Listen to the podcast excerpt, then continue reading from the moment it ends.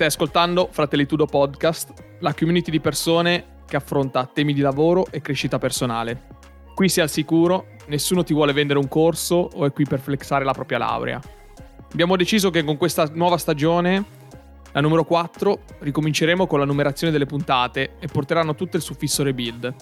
Perché questa scelta? Dopo un anno e mezzo abbiamo modificato il nostro approccio al podcast nella sua interezza, preparazione, registrazione, editing e pertanto ci sembrava la cosa più corretta da fare.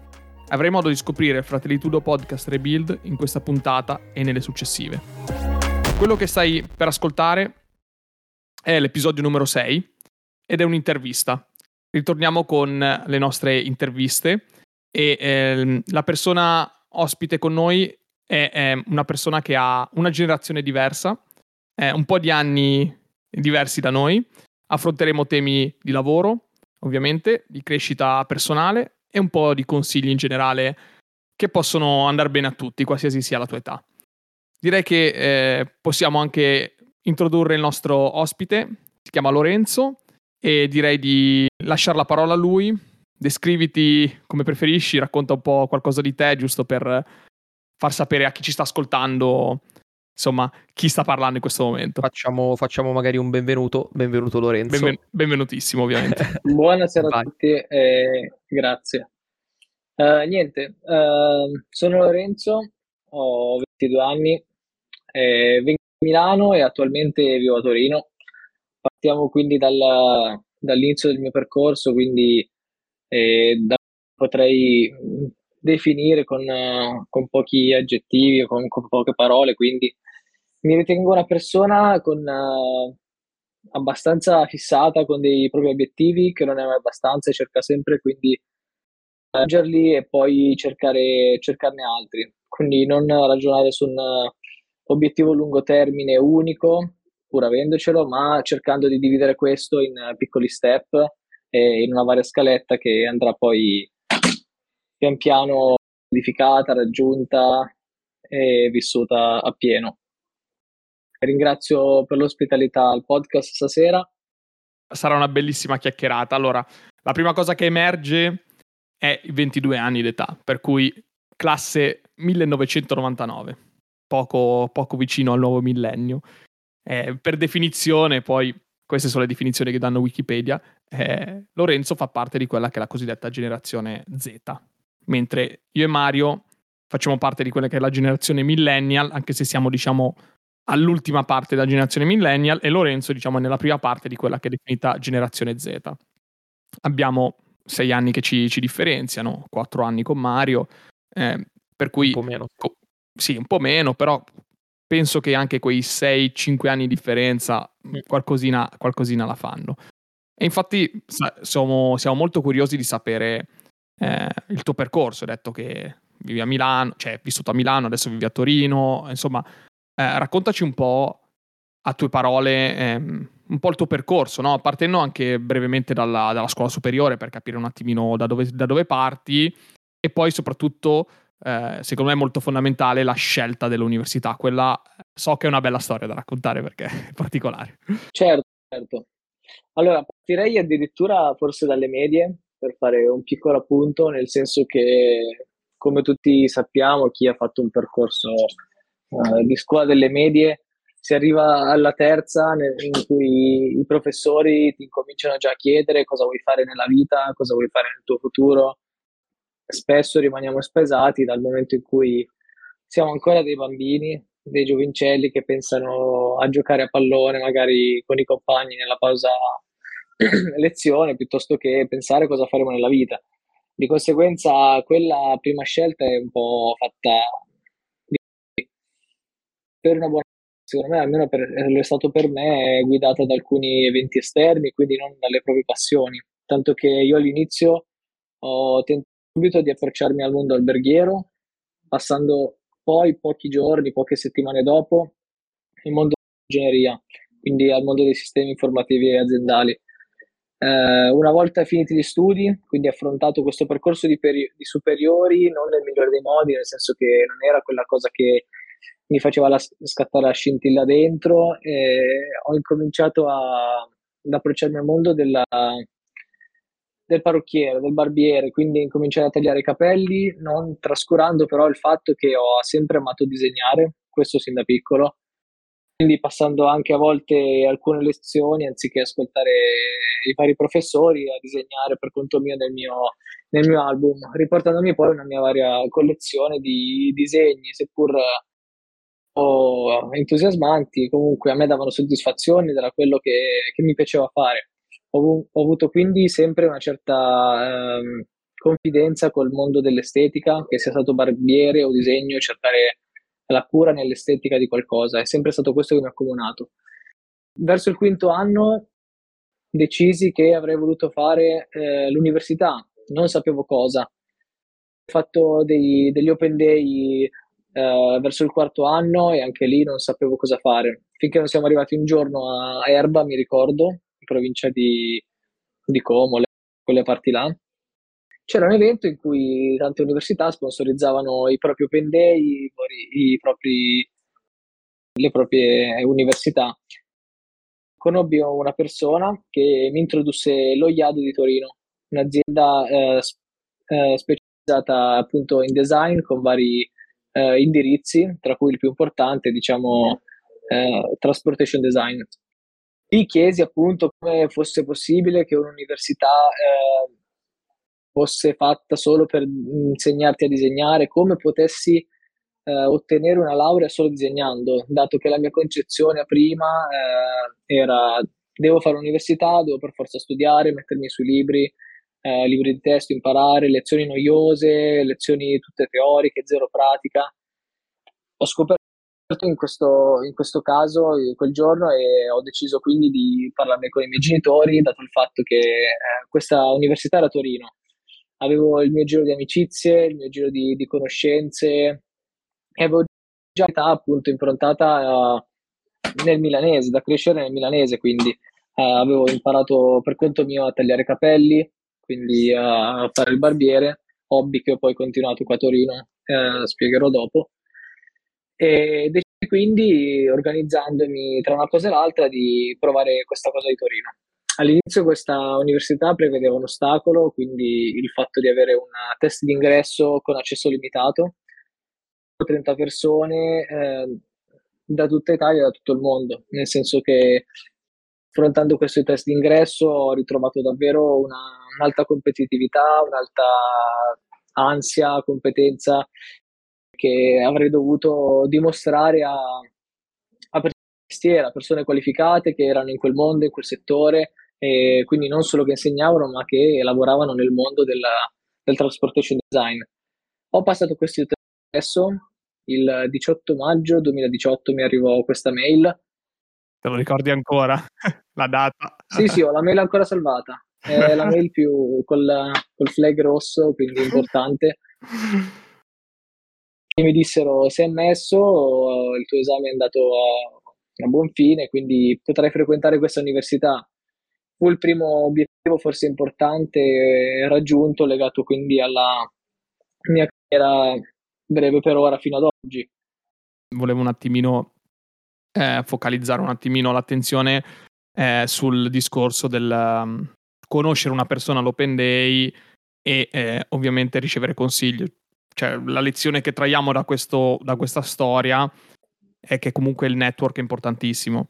In generale nella vita, che sia una scelta universitaria o che sia una scelta lavorativa o anche in generale una scelta di amicizie e vita, il network ti può aiutare tantissimo perché, come dicevi tu, non avevi minimamente idea che si potesse fare un'università dove si disegna e basta, dove comunque si disegna e si, si, sì, ci sì, si laurea sì. disegnando. Per cui chiedendo e così. E a me piacerebbe sentire eh, il confronto con Mario, perché anche Mario ha studiato design, però in tutt'altro modo, quindi...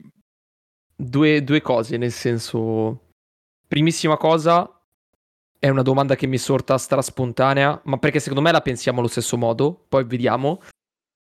Qual è secondo te l'idea? Cioè, ha senso che esiste un test d'ingresso per questa tipologia di università o comunque in generale per l'università? Prima domanda.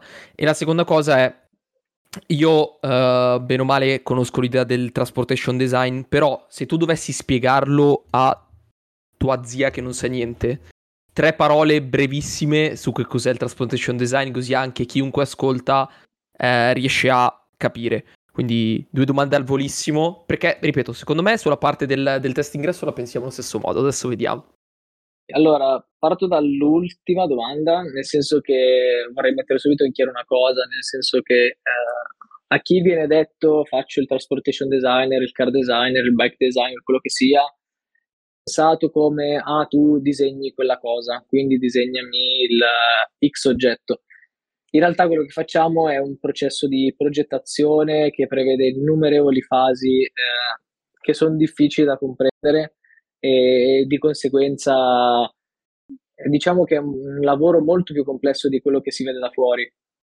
Collegandomi invece ai test ingresso, quello che, per cui sono a favore è il fatto eh, che nel momento in cui fatto il test ingresso, se viene testata più che la qualità della persona in, in ambito tecnico, quindi la motivazione, quello sì, lo, lo, apprezzo molto, nel senso che quando sono arrivato io in IAD, in questa università, non sapevo fare a parere niente, nel senso che mi facevo i miei disegni nel mio, nel mio portfolio, nei miei disegni, nel mio quadernino, avevo i miei sketch. Quello che secondo me viene percepito tanto da, da chi testa quando vai a fare un test ingresso è appunto la, la motivazione. Quindi sono a favore fino a un certo punto. Dall'altra parte noto tanto che aziende come quelle, cioè università come pri- quelle private tendono tanto a comportarsi come aziende, quindi eh, arrivare a un tot numero di persone, i migliori possibili e quindi eh, oltre alla persona che, eh, che, raggiungerà dopo i tre anni, cinque anni, quello che sia, quindi magari una triennale più master, fatto economico, quindi guardano tanto quello. Questo notato dopo tre anni con il proseguirsi del, del corso triennale. Ok, ok. Sì, sì, sì. Mm, da questo lato siamo più o meno sulla stessa lunghezza d'onda. Poi il discorso non so se grosso... opinioni diverse, dimmi pure. No, in realtà siamo sulla stessa lunghezza d'onda. Poi secondo me c'è un discorso relativo a quanto è questo numero chiuso. Perché comunque se sono veramente pochissime persone, non è sempre detto che, non dico i migliori a livello proprio fisicamente pratico, ma non penso che in generale tutti possano esprimere il loro massimo soltanto in, una, in uno step, cioè nel senso può, può capitare a tutti anche banalmente durante un percorso universitario di fallire un esame, ma non vuol dire che tu non sei capace. Semplicemente in quel momento ci sono n fattori che non ti permettono in un certo senso di andare a superare quell'esame. Per cui anche da quello dipende un po' il valore, tutto lì, quello, quello del discorso. Però in generale sono d'accordo. Sì, siamo stati presi in 30 persone, eh. quindi da, da tutta Italia, dall'Argentina, Svizzera, Uruguay, da ovunque. Quello che ti colpisce appena entri è appunto il fatto che, cavolo, io vengo da, da Milano, mi aspetto di avere compagni di Milano, Torino. In realtà tu sei l'unico di Milano. Il resto della gente deriva da, da Sicilia, Roma, Toscana, estero, davvero da, da ovunque. Quindi trovi eh, un sacco di persone, quindi dici, ok, è un momento in cui devo dare il massimo, devo mettermi alla prova. Poi, come sappiamo, eh, ognuno fa il suo percorso, c'è chi migliora di più, c'è chi migliora di meno, c'è chi è portato per quel mestiere, quindi alla fine dei tre anni eh, di persone emergono e quindi sanno di aver fatto il percorso giusto, perché non è mai troppo tardi per scoprire ciò che, si, che piace per cui si è portati, quindi sì, quello che notavo in generale all'interno dell'ambito universitario, senza poi andare a divagare, ma comunque anche lì non si può fare di tutto un erbo un fascio, è il discorso grosso che quando tu sei un fuorisede, e poi magari questo, anche in questo caso potrei confermarmelo più o meno, li ho visti tutti a livello di 50 e 50. 50% si impegnava come dannati, non dormivano la notte perché sentivano la pressione in un certo senso di essere fuori sede, quindi dover dare Pesare di più delle persone, esatto, perché pesavano sulle spalle dei genitori o chi per loro sostanzialmente, eh, e persone invece altro 50 che se ne sbatteva il ca Hanno e facevano praticamente sì, facevano praticamente quel loro periodo dell'università molto più come un, uh, un, sto fuori casa. Questo ragionamento, Mario, secondo me si fa, fa, fa, molto sulle scuole università pubbliche. Secondo me sull'università privata, visto che comunque ha anche un costo, secondo me, hai un commitment più alto, secondo me, in generale. Può essere. Do più ragione a Mario, nel senso che quello che ho visto è che del 50% ha preso questo percorso magari seriamente, quindi stai pesando sui genitori o magari hai lavorato qualche anno prima, quindi stai contribuendo con i tuoi genitori o eh, era davvero, magari 25 si impegna in questo modo, quindi 100% dedizione, focus eh, sul lavoro, sullo studio. 25, sì, mi devo impegnare, quello che mi piace, vediamo cosa succede. Il resto del 50% si sentiva quasi in una gita scolastica, non so come dirti, fuori sede, che ognuno ha la sua casa, no? ognuno ha il suo fitto e ogni sera un ritrovo. E il problema è che questo tipo di, deve durare magari il primo periodo, nel momento in cui devi fare conoscenze, ambientarti, nuova città, nuove abitudini. Eh, eh, quando dura tre anni questo, questa cosa, diciamo c'è qualcosa che non va, quindi lì poi si vede quel gruppetto che si stacca, che cerca di, di unirsi e portarsi quindi al meglio, quindi stare con quelle persone da cui puoi apprendere, quindi non vedere solo te stesso, non solo quello che sai fare tu, ma cercare di trovare quella persona che più brava di te, raggiungere, superarla e quell'altra persona farà lo stesso con te. Quindi questa è una crescita importante. Questa è una, decisamente una lezione fondamentale. E tra l'altro un'altra cosa che traggo e che comunque in generale noto è il discorso grosso legato alle università, in questo caso di design, comunque le università artistiche secondo me, che sono completamente diverse dalle università basate sullo studio. Cioè, io avevo tre materie solamente che ho dovuto effettivamente studiare su dei libri, tutto il resto erano giornate buttate su modellini e disegni. Che nel bene o nel male, giusto o sbagliato, questo lo lascio decidere a te che ascolterai o a voi che guardate. Però, però sì, è un approccio decisamente diverso e cosa che molte persone non pensano. Eh, molte persone che magari arrivano da un mondo puramente accademico, che possa essere una scuola superiore, Mm, nel senso un, un, liceo classico, un liceo scientifico, si approcciano al mondo del design e dicono sì, cavolo, però io non so disegnare, o cavolo, però io non ho mai studiato in questo senso. Quindi lì, diciamo, cambia decisamente. Allora, eh, quello che penso per questo tipo di, di università è il fatto che sono super d'accordo con te, quindi quello che dici sembra strano che stai tanto sulla pratica, in realtà è quello che conta, nel senso che il disegno arriva fino a un certo punto, dopodiché ci vuole l'idea, l'inventiva e quel concetto che puoi avere solo in mente, che le skills eh, tecniche non possono darti, quindi arrivare fino a un certo punto con uh, delle abilità tecniche per fare in modo che tu possa rappresentare quel concetto che hai in testa. Quello che c'è stato eh, imposto quindi scolasticamente a noi è stato quello di il primo anno affrontare eh, lezioni sopra pratica, 90% pratica, nel cui tu per arrivare a disegnare una macchina parti da dei cubi, da dei cilindri, da dei coni, quindi capire quello che è l'oggetto, dopodiché eh, affrontare delle tematiche e delle Uh, materie in cui ti spiegano luci, ombre, quindi cose proprio alla base che uno dice, eh ma lo so come arriva la luce su quell'oggetto, in realtà no, non lo sai se non te lo spiega qualcuno, se non ti fa vedere esattamente come funziona quella cosa. E quindi piano piano incominciare a sviluppare dei progetti. Io ho fatto transportation design, mi ricordo il, che il primo progetto per basic design è stato creare uno spazzolino, uno mm. spazzolino da denti.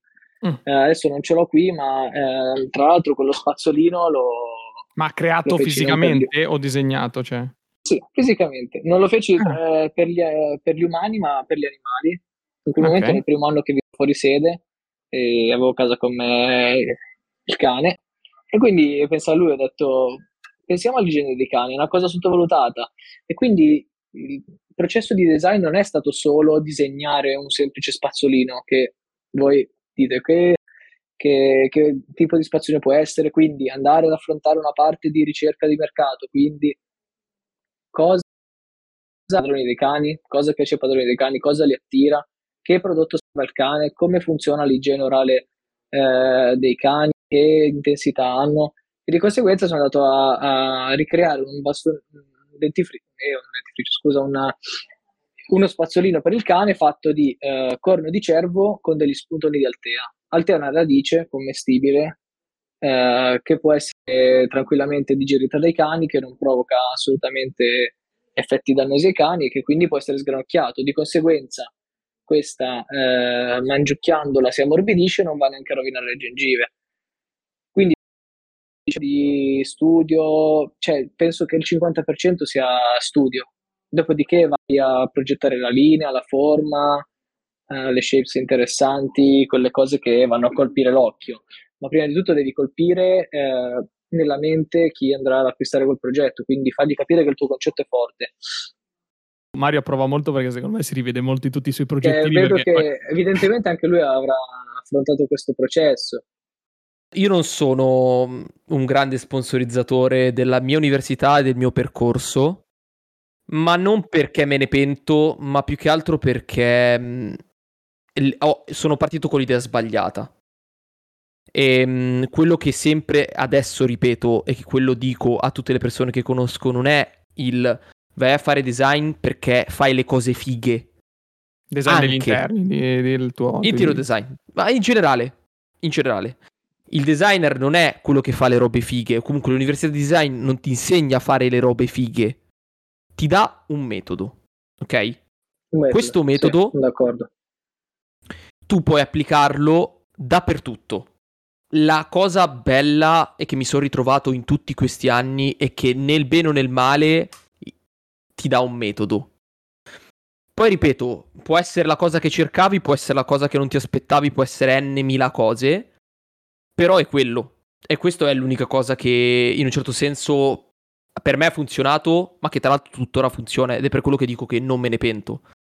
Mi attaccherei a questa domanda per andare avanti un attimino con il ragionamento e infatti dire eh, tu Lorenzo dopo questo percorso di università, adesso abbiamo, abbiamo, avuto anche gli esempi di quello che hai fatto e tutto, per concludere un attimino tutto il percorso accademico, eh, cosa ti porti tu a casa da questa, da questa, esperienza? Cioè Mario dice io magari non mi è piaciuto tanto, però ho imparato un metodo e sono, sono a posto. Tu invece se, se, devi dire qualcosa riguardo a questo percorso, lo consiglieresti a qualcuno? Co- cosa diresti?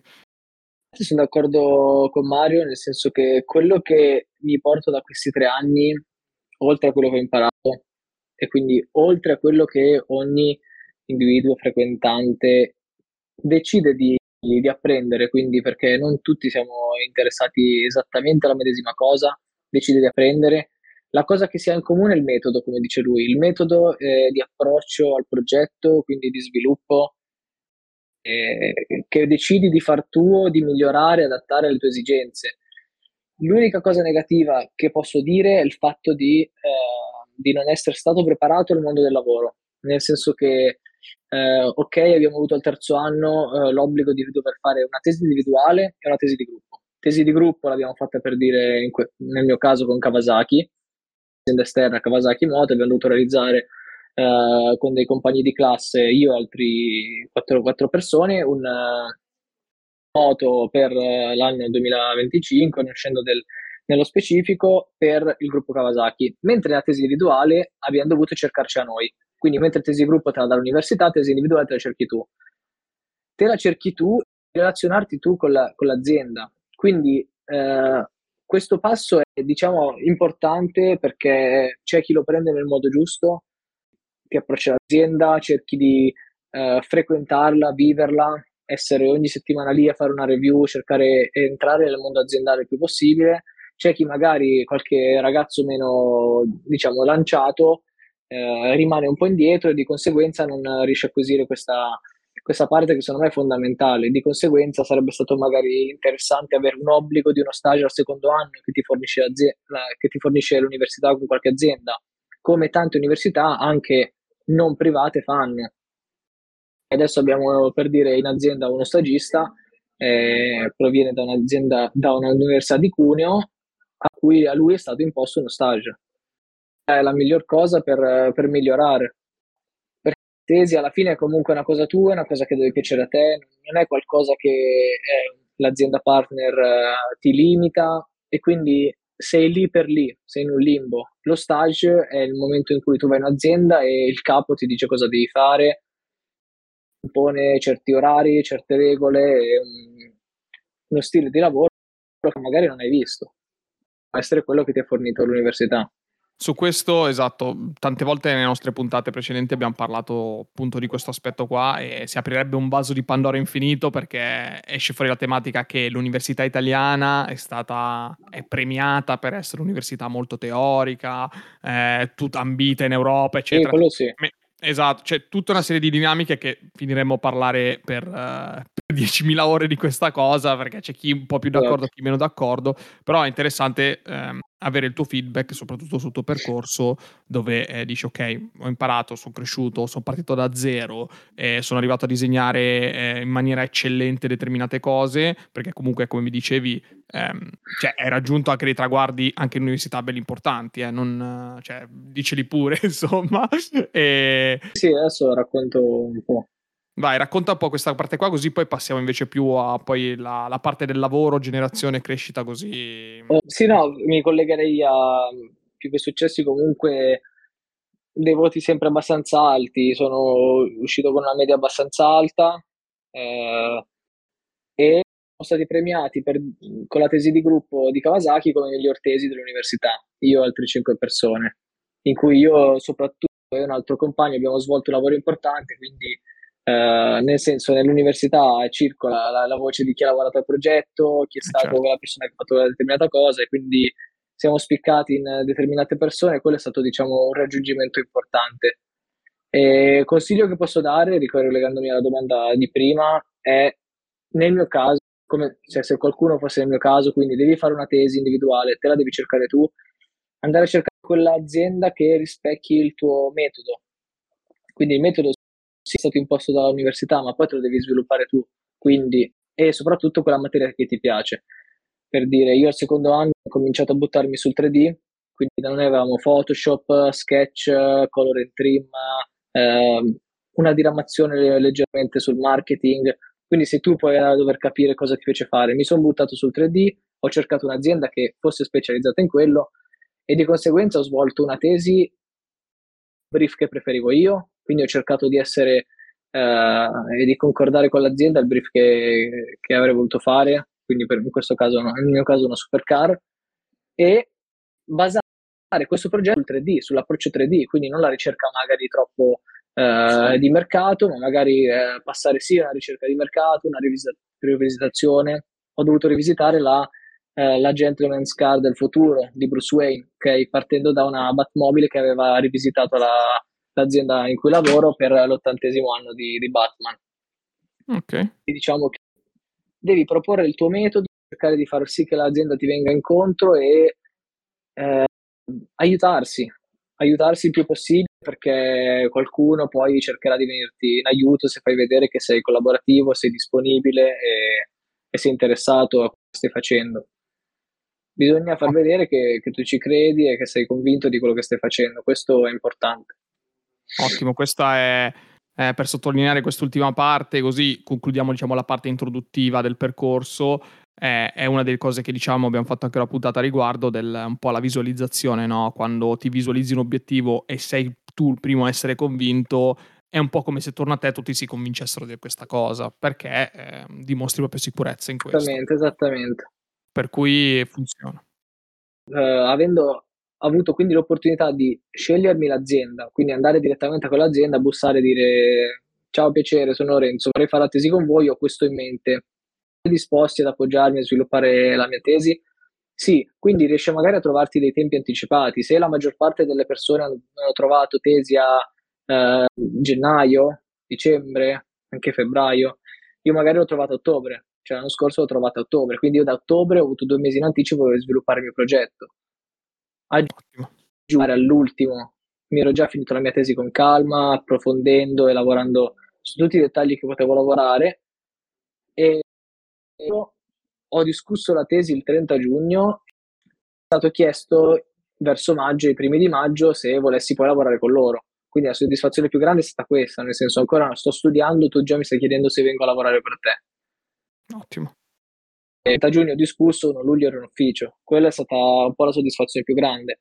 Quello che dico, bisogna crearsi tutte le, eh, le situazioni, la fortuna può arrivare fino a un certo punto, dopodiché sei tu che dal giorno 1 del test ingresso devi decidere da oggi mi metto d'impegno, tutti i giorni studio, non mollo un giorno e devo arrivare a quell'obiettivo. Il mio obiettivo era già dal secondo anno di arrivare in questa azienda a lavorare, così è stato. Quindi, come dicevo prima, obiettivo sia a lungo termine, ma disporsi delle scalette. Quindi mi butto sul 3D, mi faccio un progettino 3D, mi approccio con l'azienda, vedo se gli piace, incomincio a entrare lì, faccio la tesi fino ad arrivare poi il lavoro. Un processo è secondo me di fondamentale importanza. Direi che con la prima parte ci siamo, Mario. Non so se hai qualcosa da aggiungere, direi che. Mm. Eh, no, no, no, io sono, sono assolutamente a posto. Ok, perfetto. Allora direi di passare un po' alla seconda parte dell'intervista che volevamo incentrare un po' sul confronto generazionale.